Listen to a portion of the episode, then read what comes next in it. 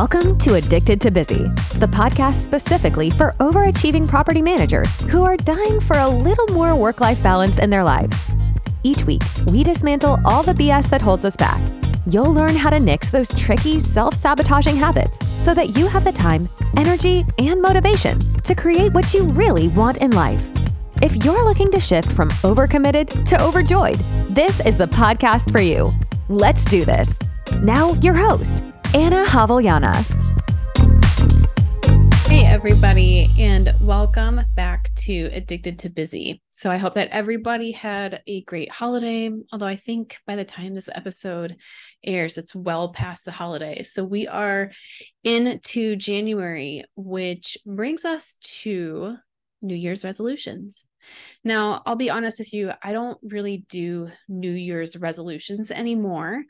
Um, and that's basically because I am always working towards a goal and I no longer look at them as a yearly or annual thing. Last episode, I talked a little bit about part of my goal setting process. And one of the reasons why I don't do resolutions is because I review and revise my goals every quarter. So I literally have a self review process, just like you would have a quarterly review with an owner. And before you go asking what it is, I got to tell you, it is kind of a hodgepodge of things that I have learned from various places, different coaches, and plenty of authors. A lot of it I learned from Brooke Castillo at the Life Coach School, where I did my certification. And portions of it I have learned from authors such as Cal Newport and Dan Sullivan. And some of it actually came from my own brain. One of the things that I do frequently throughout every week is connect with my future self. Most of you know that I journal almost every day. And sometimes I will journal about what's going on in my day to day or about what I'm working on in my business. Other times I will journal about relationships that I'm struggling with or habits that I'm trying to break. But every week I make sure that I am also journaling about my future self. I am constantly connecting to her, trying to figure out what she's doing, what she's thinking, and how she would handle the problems that I find myself in today. So, for those of you who are doing New Year's resolutions, I want to share with you a crucial piece of making sure that you make it all the way to your goal. Now, before we start, there is one thing about goal setting and New Year's resolutions that I want to clear up. We do not set goals so that we can feel better about ourselves. We do not use goals as a measure of our worthiness. I see far too many people doing this. They're telling themselves that they have to lose weight or that they have to make a certain amount of money so that they can feel better. Listen, if you're telling yourself that you need this goal in order to feel a certain way about yourself, you're going to have a crappy year. You are already worthy. You are already lovable. And if you don't accept this, you're going to get into a lot of trouble on your way to achieving your goal because you will just end up comparing yourself, criticizing yourself, judging yourself. And as we know, when we do those things, we create negative emotion, which means that it's more likely we're going to want to hit the easy button. And hitting the easy button gets in the way of getting to our goals. You will know that you are setting a goal from a very solid place when instead of considering what you'll have when you have this goal, you will start exploring all the ways in which you as a person are going to grow and evolve. Said another way, you know you're setting a goal from a really solid place when it sounds more like an optional challenge as opposed to a requirement that you have to do. Like I said, you are already worthy, you are already lovable. Your goals should be nothing but fun. So now that we cleared that up, the missing piece to goal setting is very simple. you need to decide who you need to become in order to achieve the goal. I'll say it again. You need to decide who you will need to become in order to achieve the goal.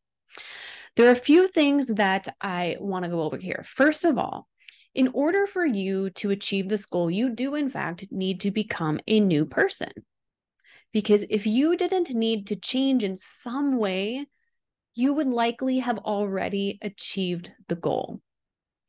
Now, there's this big shift that happens when you're focused on who you will need to be instead of focusing on the goal itself. So, I will give you an example here. One of my goals that I set for myself was I wanted to quit my corporate job to become a full time coach. And the way that I needed to change was that I needed to get over my fear of other people's opinions.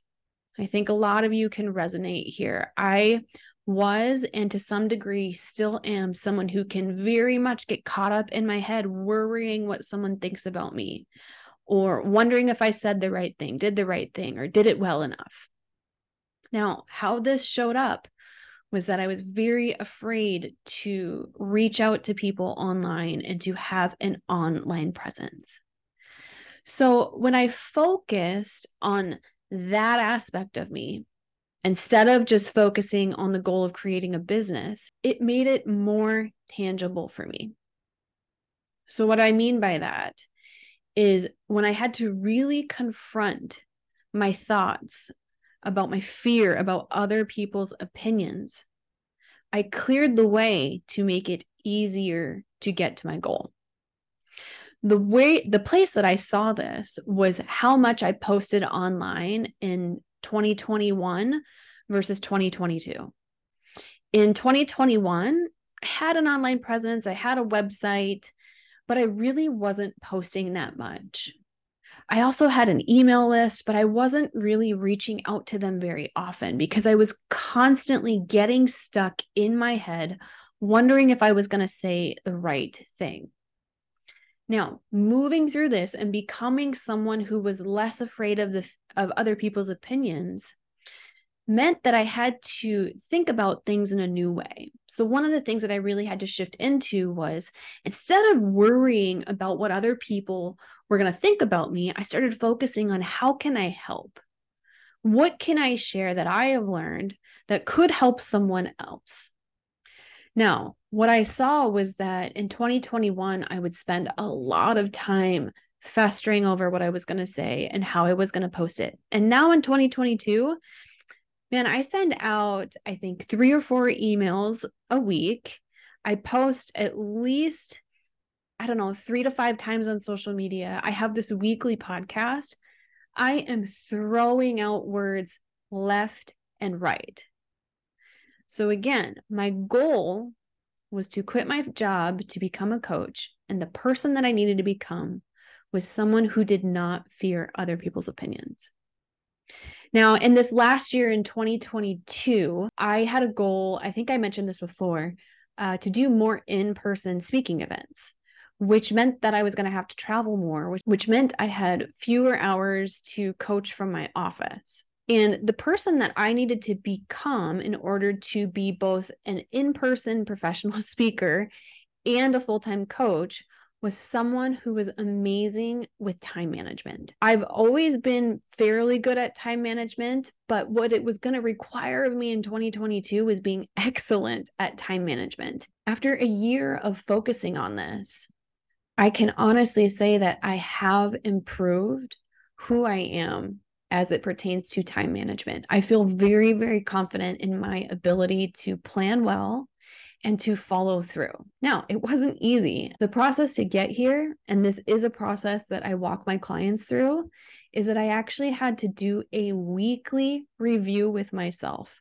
on how I spent my time. Once a week, I sat down and I gave myself a self evaluation on how well I followed through. And I got to tell you, I am so glad that I did this because it has helped me not only in my business, but it's helped me in how I plan for things outside in my personal life as well. So, again, remember We don't set goals out of scarcity. We don't set goals because we think it'll make us more worthy and lovable. We set goals because we want to focus on the person that we need to become. Okay, so second piece of this, you must decide. I think that one of the misconceptions is people believe that when they achieve their goal, then they'll be that new person or then they'll have that new trait. And this is kind of backwards.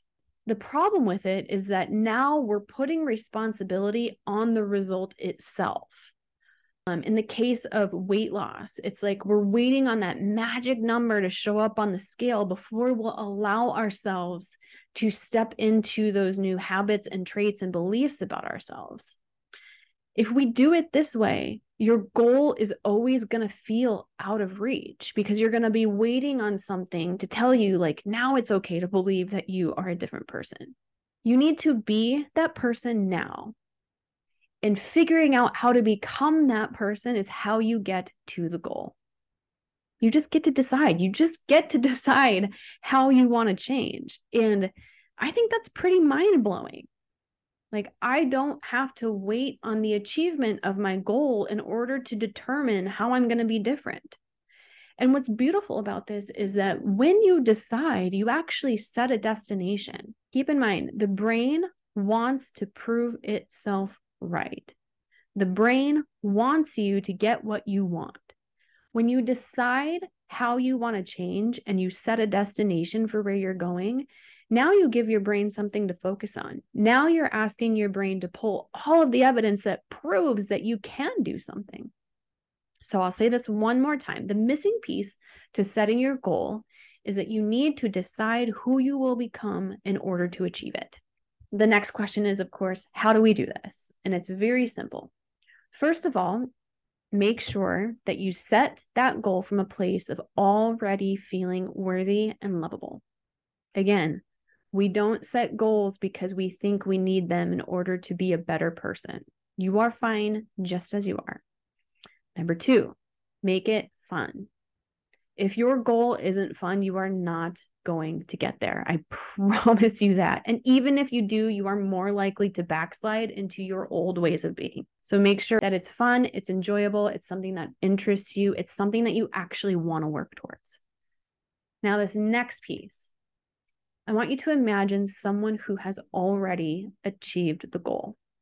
And what we're going to do here, you're actually going to pretend that you're an author Describe the characteristics of that person who has achieved this goal. What are they like? Write down what they're good at. Imagine how they got good at it. Imagine the pitfalls that they have overcome. All we want to do in step three here is just play pretend. Connect with your future self. How would others describe that person? How would you describe that person? As I mentioned earlier, I do a lot of future self work in my daily coaching. So when I write out these characteristics, I don't just write them out and leave them. I continue to write about them throughout the year. Sometimes when I'm writing about my future self, I'll write about what's in my current way of becoming this person, or why doesn't my brain believe it's possible for me to do this or show up in this way? Other times, I'll write about how I have shown up as a person who can do that.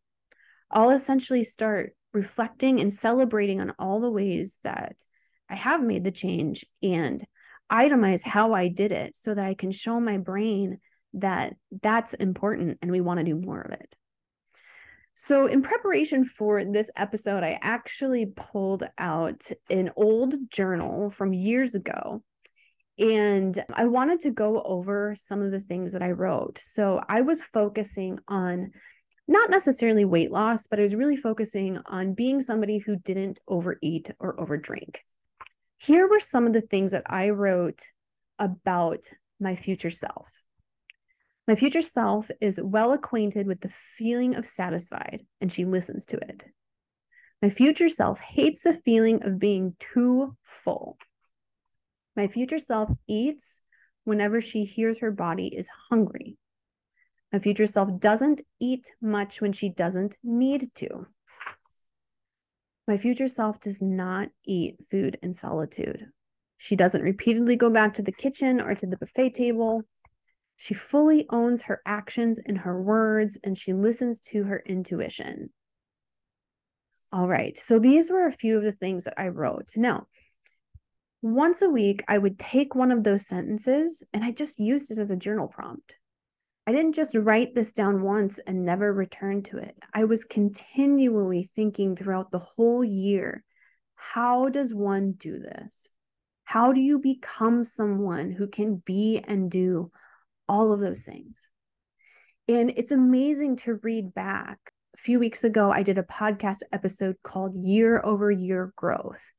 And it was all about the differences that I noticed in my relationship with food. I have to be honest with you, when I wrote down those characteristics of my future self, it felt unattainable. It did not feel like me on that page. It felt like a like a stranger.